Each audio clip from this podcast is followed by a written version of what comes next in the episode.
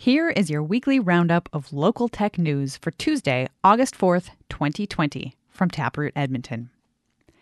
Invest Alberta to pursue investment opportunities in tech. The new Invest Alberta Corporation, created under the Alberta Investment Attraction Act, came into effect on July 31st with a mandate to attract high impact, job creating investment to Alberta and promote the province as a preferred investment destination to national and international investors. Though the organization will focus on key provincial sectors, including energy, agriculture, and tourism, it will also Pursue investment opportunities in high growth industries, including technology, aviation and aerospace, and financial services. The provincial government has appointed seven board members to lead Invest Alberta, including Ashif Mawji, venture partner at Rising Tide. Looking forward to working with this amazing team and bringing much needed investment back to Alberta, he wrote on LinkedIn. We have all the right ingredients. The Innovation Capital Working Group's financial report and recommendations highlighted the importance of attracting capital to Alberta's tech and innovation ecosystems. Alberta's future prosperity starts with understanding the world through the eyes of those that finance the future, the investors, and what they deem important, to not only attract their capital, but also to enable their Alberta based investments to grow, the report said. Invest Alberta has been allocated $6 million per year for the next three years. And now your headlines. Future Fields is participating in Y Combinator's Summer 2020 cohort and has been featured by TechCrunch.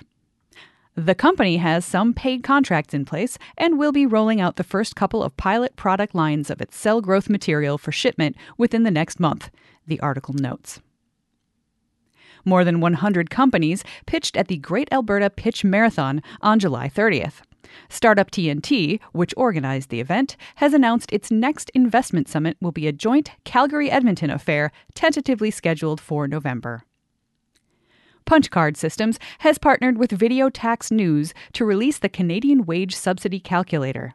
The tool is positioned as a part of Punchcard's fight to support and strengthen Canadian businesses and their employees alongside the COVID 19 continuity site. They've also put together You're on Mute, a simple handheld sign for use during your next video call. Women Leading Innovation is a half day live stream event organized by She Innovates and Alberta Innovates, scheduled for September 15th.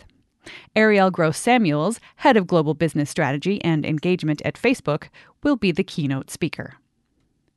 Reg Joseph, CEO of Health City, has been appointed chair of the board at Elixir Simulations, a nonprofit that uses virtual reality to drive forward the way we interact, heal, and learn. TrustBix has signed a contract with Calgary's Centennial Food Service to implement the base case software from Provision Analytics Inc. throughout Western Canada. Tech Edmonton is contracting a group of qualified mentors to enhance entrepreneurship activity and success across Edmonton's post secondary institutions. Apply by August 14th to be a mentor.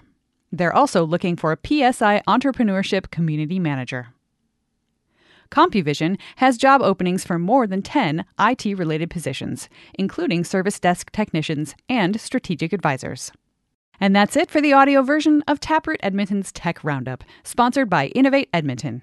Find more details and all of the links in the Tech Roundup newsletter, which is in your inbox now if you're a subscriber. If you're not a subscriber yet, visit taprootedmonton.ca to join. This roundup was curated by Mack Male of Taproot Edmonton and read by me, Erica Ensign of Castria. If you have any questions, email Mack at hello at taprootedmonton.ca. Thanks for listening.